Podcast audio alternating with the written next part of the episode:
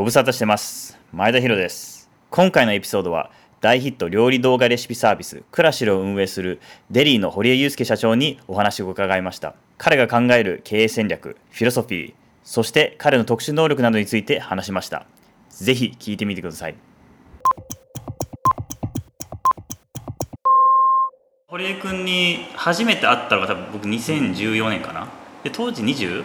22か1ですよ。22か21、でまあその頃からなんでスタートアップしたいと思った？ヒロさんに出会ったのは起業したいと思ってからおそらくもう1ヶ月後ぐらいなんですけどそもそもの起業の原点としては人生の至る所で自分の無力感を感じ続けていたと、うん。政治家でもなければ、まあ、別にスーパースターでもないなんか自分みたいにダメな人間でも、うん。なんかいいサービスを作れば世の中が困ってる時とか自分がなんか動かしたい方向に少しでも世の中を動かせる力が欲しいなと思って経営を入って出た時にイーストベンチャーズの松山大河さんが、カバン持ち募集してますよみたいな言っててでまああの面接してもらったらこいつうるせえから自分の横いいさしたくないと思われたらしくて、かつ全く諦めなかったんですよね、うんタイガーさんが何回交わしてもめちゃくちゃ長文のメールみたいなの送りつけまくっててそれが今でも残ってるんですけど、うん。でなんかそれがタイガーさんに会ったのきっかけでじゃあお前起業しろと言われたのでカバン持ちじゃなくて起業になってしまったけどまあいいかと思ってじゃあ何をやろうかなと思った時にヒロさんと出会ったのかな、うん基本的に僕の起業スタイルはもう明らかに来る未来に対して絶対張ると。うんうん明らかに来る未来って例えば僕らで言うと物流がパンクすると。うんうん。でコマースの率は伸びると。そしたらどんどんどんどん物流に対しての需要が出てくるってすごいマクロな未来のと予測に対してどう張っていくかっていうのを僕が決めていると。うんで当時デリーっていうフードデリバリーサービスを始めたと。じゃあ人集めとお金集めとサービス作り、これ同時にやんなきゃいけないからって言って、当時一人もエンジニアの友達とかいなかったので、Facebook でエンジニアのコミュニティとかに入って、うん。もうスパムのようなメッセージを送りまくってたところ、どうやら同じ大学で大竹ってやつがいるらしい、うんうん彼がジョインしてくれて、うん。でそこから自分の結構営業力と熱量強いので、一気に20人ぐらいメンバー集めて、うん。ヒロさんのとことかに行った時に、ビーノスの中で働かせてもらっていたんですよね、うん。当時オフィス借りてちょっと、うん。そうだね。その時に今の役員のうん。柴田っていうやつがいて、うんうん。まあ、彼も大学生時代2回起業していたと、うんうん。ただその起業してる間に僕は出会っていて、うんそれが初めて会ったのがビーノスのピッチ大会みたいな。ひたすら柴田さんに「お前は全然センスがねえ」みたいなことを言ってたらしくて柴田さんが「なんだこいつは」と思ったらしいと。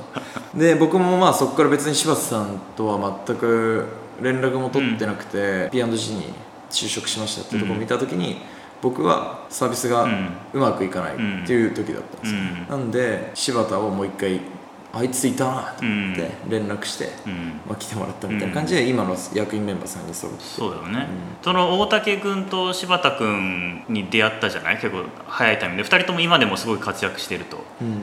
その2人が長く一緒にいられるってイメージは当時あったの？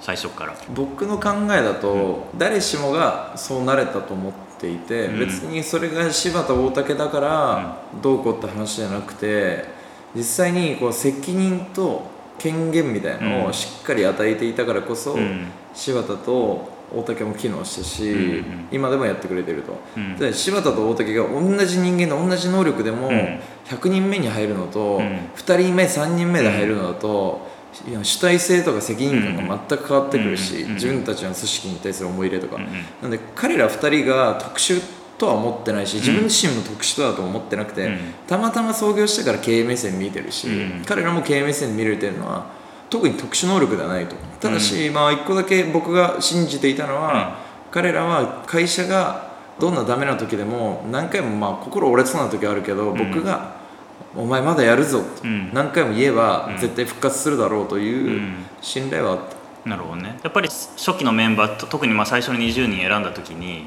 やっぱその辺は気をつけてたと？最初はマジで適当です、うん最初20年にはもうとにかくエンジニアがいなかった、うんうん。でシステム開発急がなきゃいけないと思ってたので、先行サービスもいくつか出てたので、うんここ急ごうと。うんうん。ただ彼らもやっぱ若手の学生起業家だあのに対して集まってくる子ってみんな若いんですよね、うんうんうんで若かったんで何が起きるかっていうとその時当時5000万円。シードで500万ぐらい集めて、次5000万集めたんで、合計5500万ぐらいあったんですけど、それどんどん減っていくしで彼ら相当優秀でした。その創業メンバー、今でもみんな別に仲いいですけど、うん。優秀だったんだけども何が悪かったかというと彼らも卒業と就職っていうものが目の前にちらつくと、ん。やっぱりゴールドマン・サックス行くやつが出てきたりだとか、電通行くとかテレビ局行く、うんうんそういうやつがやっぱキラキラしてくるんですよね、うんうんその3年4年になってくると、うんうん僕らのサービスうまくいってないってなると、隣の芝が相当青く見えてくると、うんうん。でここが学生起業家の崩壊の一個のタイミングで、うん。自分たちがやってたことが最初は誇らしいあいつら起業してかっこいいってなってたのが、自尊心なくなってきて、うん。チームがどんどんどんどん崩壊していくのが目に見えてわかるで自分たちかっこいいと思ってたのが全然クールじゃなくなってきて、で今気づいたら20人ほぼ全員辞めてて、うん大竹も辞めるって言い始めて、うん CTO なんですよ、うん。でお前本当に辞めんなよっつって、お前俺絶対成功するから、うん。お前俺のこと羨ましくなるぞみたいなことを大竹に言い続けて、うなんとか残るみたいな。なるほどね。やり直すとしたらそのやり方って変えてた？ね。今だったら僕は社会人の知り合いもたくさんいるし、うんうんえっと、エクジットしてる起業家とか、えっと、エンジェルいろんな人知ってますけれども当時で言ったら学生で無名の人たちを人格も分からなく採用するしかなかったと、うん。ただ今はもう一回創業するんだったら自分が信頼できるメンバーをうん。まず3人ぐらい集めて、うん。そこでスモールスタートするべきだったなと。で人数増やしたことによって、うん。ピボット遅れたりすることって絶対あると思っていて、うん。意思決定がブレるんですよね、うん。たくさんの人巻き込んじゃってるから、ねだからやっぱこうプロダクトマーケットフィットすると確信するまでは、その優秀なメンバーで何回も当て続けた方が良かったし、急げば急ぐほど資金調達が必要になったり無駄なこと増えてくるんで、当時にとってはベストな回答だったかもしれないけど、うんうん今の僕の手札からしたら、うん。全然あれはやってないなって。なるほどね、うんなるほどね全く同じ手札その最初の頃で何その今のコネクションや経験とかがない状態で、もう一回本当にゼロからスクラッチでスタートするこの学生起業家が現れた時にどういうアドバイスする、一個言えるのはチームメンバー増やしすぎるな、ん。自分が苦しい時一緒にいられるようなメンバーと一緒に数人で始めて、うん。プロダクトが当たる風が吹くまでは、うん。そのメンバーで回し続けるべきかなと。あとはメディアに出なくていい。焦っちゃうん。ですよみんな、あいつらうまくいってると思われて、うん。自分たちが虚勢張らなきゃいけないという部分と、うん。自分たちが実態うまくいってないというギャップでストレスがかかるみたいな、うん。逆にその学生起業家だからこそ強みになってくる部分ってあると思う？当時で切れて今切れないカードで言うと、うん学生起業家だからみんな足並みを揃えて、みんなもう僕も給料5万ぐらいだったし、もう全員それぐらいでやってたから、めちゃくちゃ労働力のある気合い入ってるメンバーがたくさんいたので、ん。キャッシュフローを相当抑えて経営していたもう、ん。とにかく筋肉質に経営するってことはできていたと。うん今僕が切れるカードっていうのは、一種優秀な人を超集められるけどバーンレートはおそらく高いですよと、でも当時は行動はすごいかけるし経験はないけどガッツあって、僕らお金なくてももう学生寮とかで働いてたんで、そういうメンバーとやれること自体はさある意味 HP が減らないんですよね、うんうんうんキャッシュの底みたいのはないから、うん。300万だったとしても資本金がうん。無限にやり続けられる、うん。ある意味。うん。別にバイトしてでもいいじゃないですか。うん。そこのタイムリミットのなさみたいのは、うん。ある意味こう攻めるためには強い武器かなと、うん。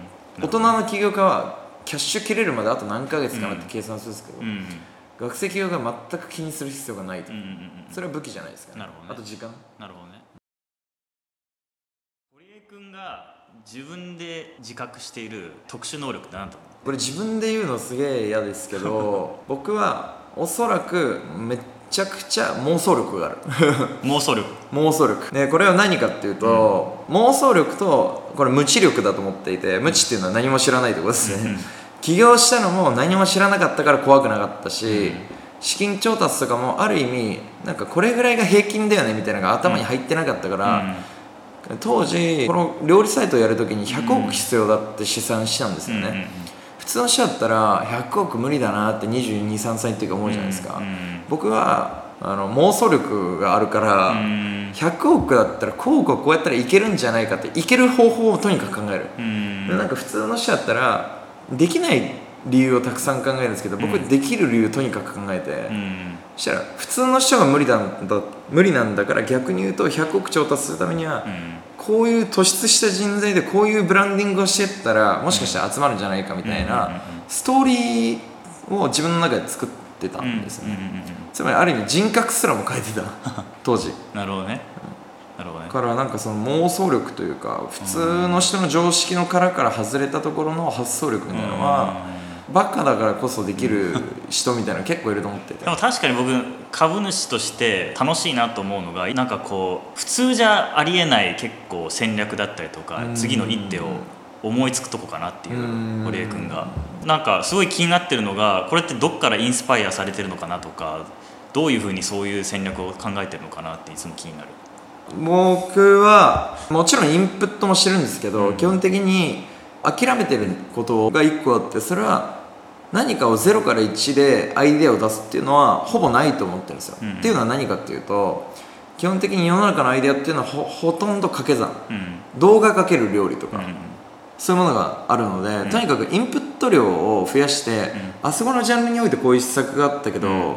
じゃあこれってこういうふうに活かせないかな。例えば ZOZO スーツを見た時にすごいなって思うんじゃなくて、うん。料理版の ZOZO スーツみたいのないかなみたいな、うんとか、うん。とにかくインプット量がないとアウトプット質上がんないと思ってるので、うん。とにかく人と会って聞いたり位置情報を拾いに行ったり、うん。海外行ったり本を読んだりっていう、うん。もうとにかくこれだけだと思っていて。うん。であとは僕はその情報を聞いた時に人と大きく違うと思うのは、ものすごい自分ごとにしてる、うん。これ自分のケースだったらどうやって生かそうかなってめっちゃ考えてます、うん読んで感心しても全く意味がないんで、あこれ自分のケースだったらこれに応用しよう、うんっていうのを一回考えてみてシミュレーションをするみたいなのは自然と身についてるかなと思いますね、いやそこすごい重要なポイントかなと思っていて、うん。結構インプットが多い人って結構たくさんいるけど、うんでも実際アウトプットにつながってる人ってそんなにいないじゃない、うん。ごくわずかじゃない？でやっぱりそのインプットをどう処理するかとか、うん。まあ、どう妄想につなげるかとかうん。っていうのは結構多分堀江君の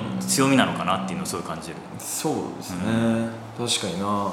調達ロジックとかもかなりうん。妄想力というか、例えば僕2016年に言ってたキーワードが孫正義孫正義って言ってたんですけど、うんなんでかっていうとこのマーケットにおいて勝つためには、うん。このマーケットで世界を取るためには誰を味方につけるべきか、うん。世界一になるためにはどういう見方が必要なのか考えた時に明らかに孫さんの力が必要だったんですよね、うん。とにかく当時やったのはまず取材のたびに孫さんの名前を入れると、うん。うん。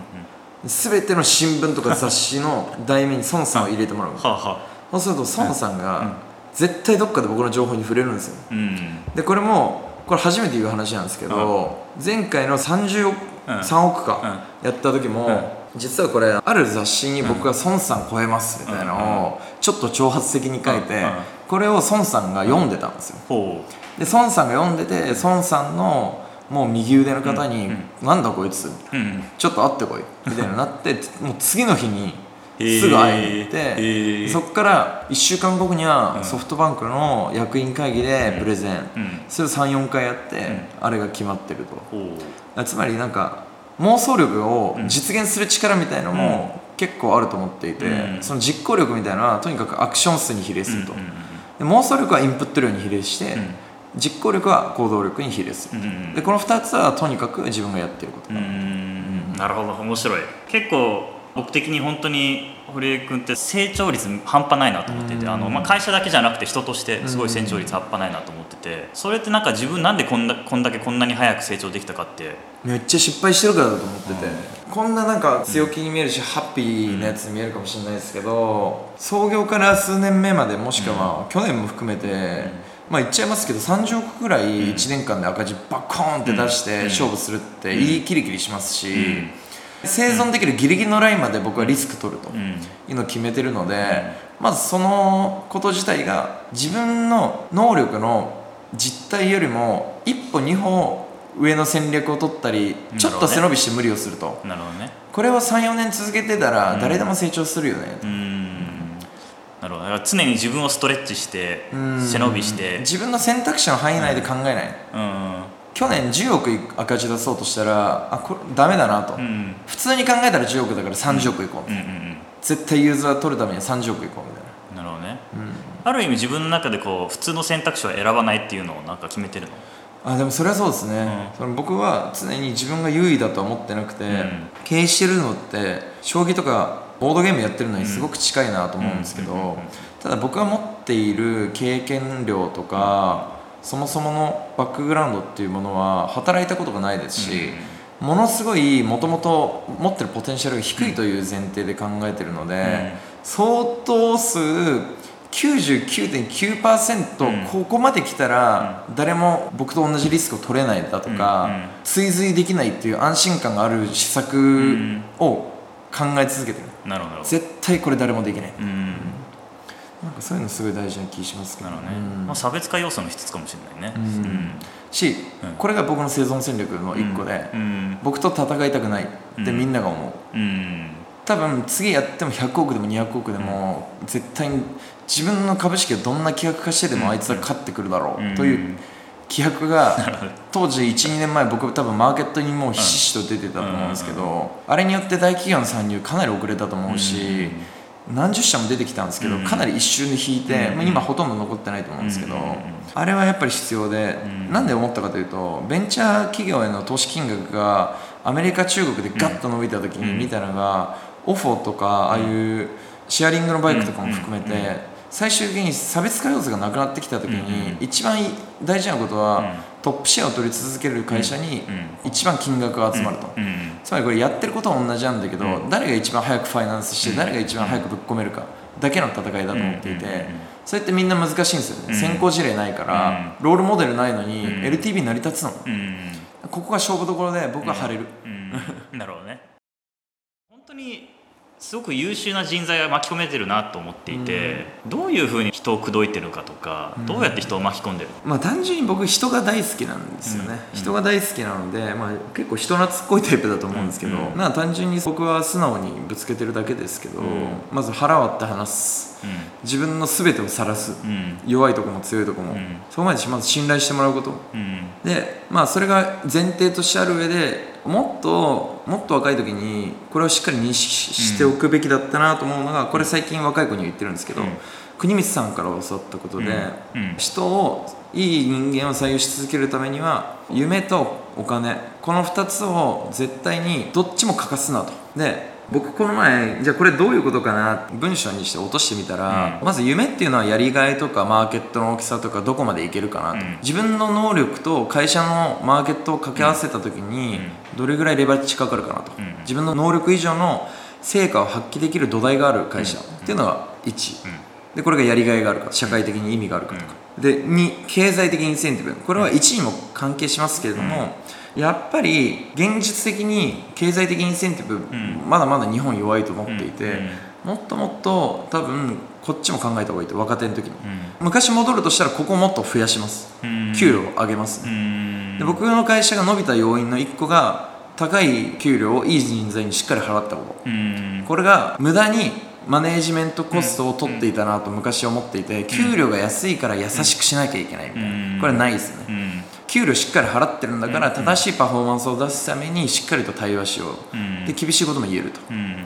でいい人材がまた彼らが連れてきてくれると。このループに入った瞬間に会社がうまくいき始めたと。なるほどねなるほどね。なんでまあしっかりとインセンティブ設計とうん。夢。うん。でこの2つも枯れてくるんですよ。この2つは最初はうまくいってるからうまくいくわけではなくて、やっぱり人間っていうのは飽きると。うん。でここまで考えなきゃいけない、うん。うん。半年1年2年後、うん。これは隣の芝が青くなってくると、うんうん徐々に、入った時よりワクワクは落ちてくるともちろん、その時にそのワクワク以上に他者の青い芝以上に常に自分のやりがいとか金銭的なインセンティブが上回ってないといけないと、うんなんでこれが落ちる前提で考えると。うん。入社時の最高潮のモチベーションの時に、うん。それがギリギリだと絶対半年後にうん。他者が青い芝が見えた時に、あのやめてしまう、うんっうんていうのはなんか一個自分の中で相当確信していること。うん。うんなんかそれを意識した上でなんかこうマネージメントの哲学とか持ってるの？堀江流の。マネジメントの哲学は、マネジメントというか、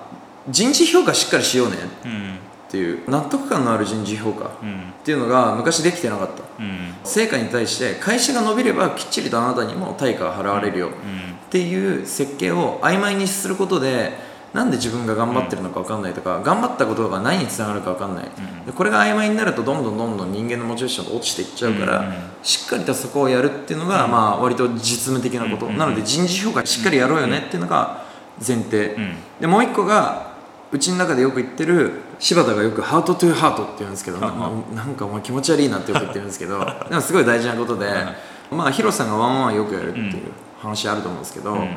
すっげえ腹割って話せと。うん例えば注意する時も遠回しに伝えてしまった相手の方がかわいそうだよと、うん。ずっと自分が何が改善すればいいのか分かんなくて、優しい言葉かけて改善しようと思っても分かんないから、うん。ダイレクトにダメなところはダメだし、うん。そこをきっちりと伝えてあげてなんか腹割って話せる関係づくりを僕らはチームとして常に心がけてると、うんうんうん、嘘つかない、なるほどね。なるほどね。うん、それがチームのベースにあるかうなと、だからまあ評評価基準をちゃんと明白にしでちゃんとお互いボトムアップでコミュニケーション取りやすいうんプロトコルを作っていくってことですそよね。う。でなぜそれが大事かというと、うん。認識のズレが起きるんですよ、うん。社員はこれをやれば評価されると思っている、うん。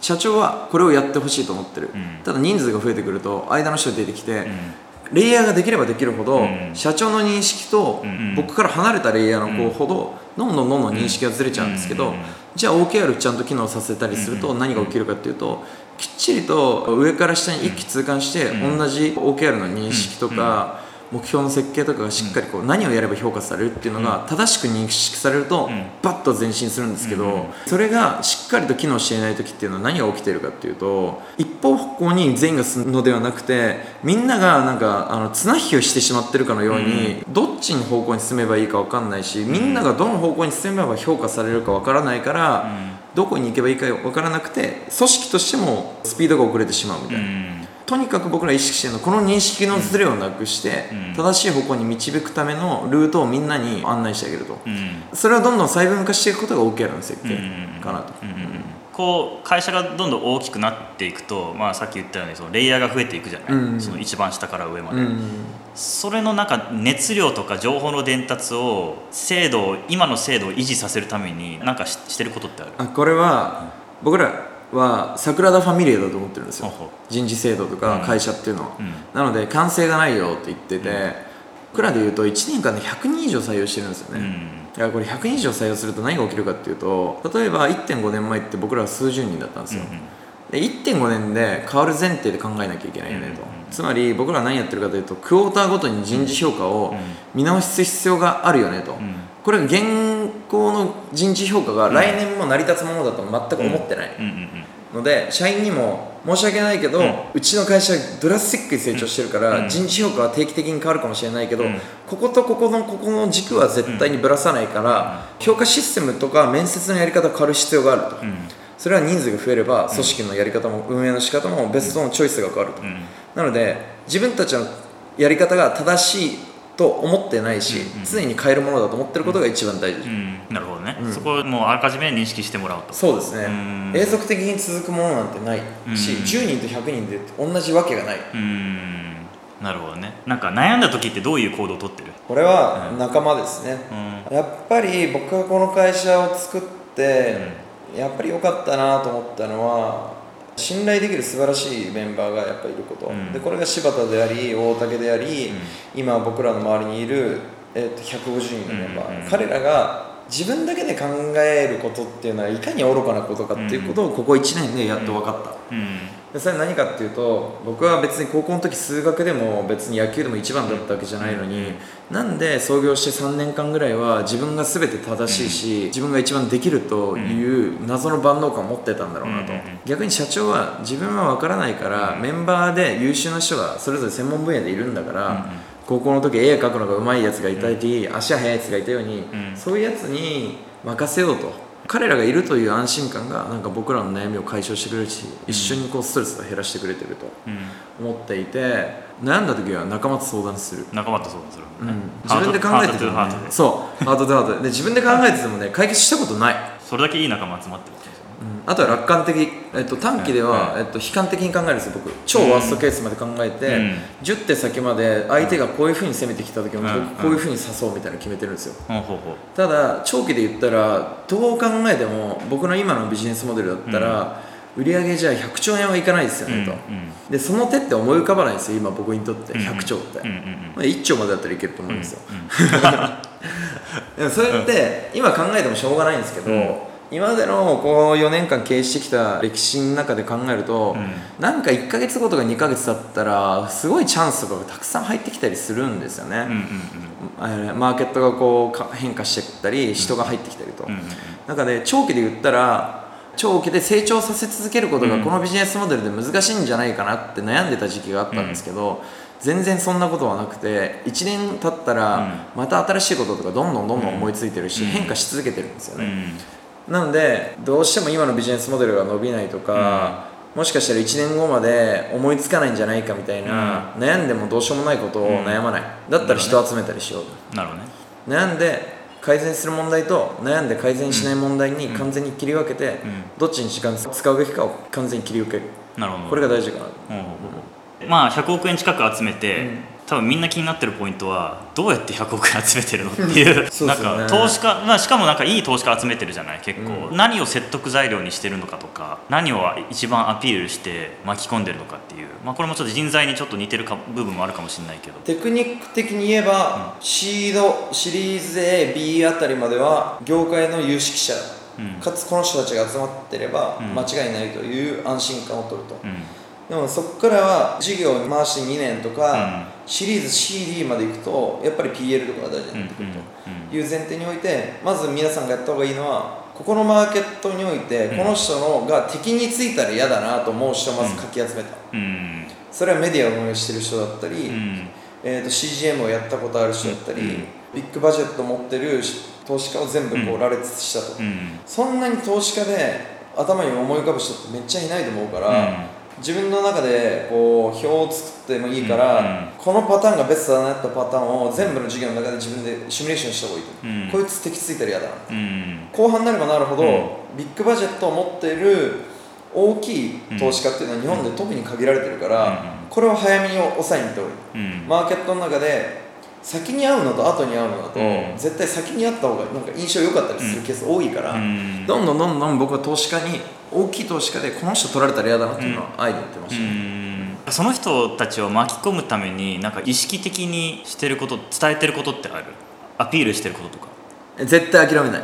こいつだったらこのビジネスモデル終わっても、うん。もう一回やってくるなという、ん。根性論じゃないですけど、うん堀江だったらまた面白いことしてくれるとか、うん。堀江だったら仮に社員ゼロになって、うんこの授業が吹っ飛んでも絶対何かややらかすと。うん。いう気持ちは伝える必要があると、なるほどね、うん。し僕のことみんなそう思ってると思う、うん伝えておきたいなとかっていうのはある？やっぱり大事なことは長期的には楽観的に考えろと、うん。なんとかなるから、やめんなと、絶対に続けていればチャンスは何度でも来るから、絶対に諦めないこと、うん。でもう一個は信頼できる仲間。それは自分がやっていて大好きな仲間を集めること、でこれは何よりも大事です。と、うん。で僕の話を聞いた後に、僕と同じやり方をしても誰も魅力的に見えないんですよ、うんうんそれ2番煎じには誰も美味しく見えないと、うんうん当時僕が狙ったのは若手起業家は皆さん。ちょっとおとなしくなってるなという傾向を感じたから、うん。ちょっとわざと派手にどんどんどんどん噛みついてやろうみたいな、ここはエンジンに行ってたわけですよね、時流を読んで今マーケットの中でどんな人が出てきたらお金が集まりやすいかなとかも客観的に見る必要があるなと、うん。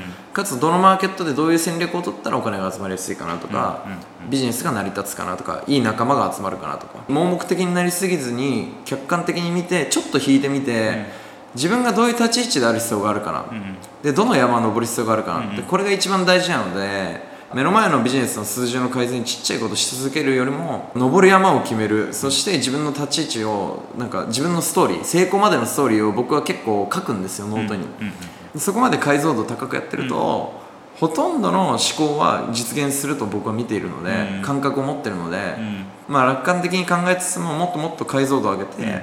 具体的な目標に落としていったりだとか、うん。他の人に持っていない自分の武器とか立ち位置キャラクターとか、マーケットっていう意味で差別化うん。をする必要があるし、うん。やっぱりマーケットの中で生き残るやつは目立目立つ必要があるよと、うん。ビジネスか人間的にもひ目立つ必要があると、何者でもないお金も持ってない、うん。実績もない若者がやるとしたら目立てと、うん。とにかく目立ってみたらいいんじゃないっていうところで言うと 何をやるべきかっていうのをもっと考えようねなるほどね。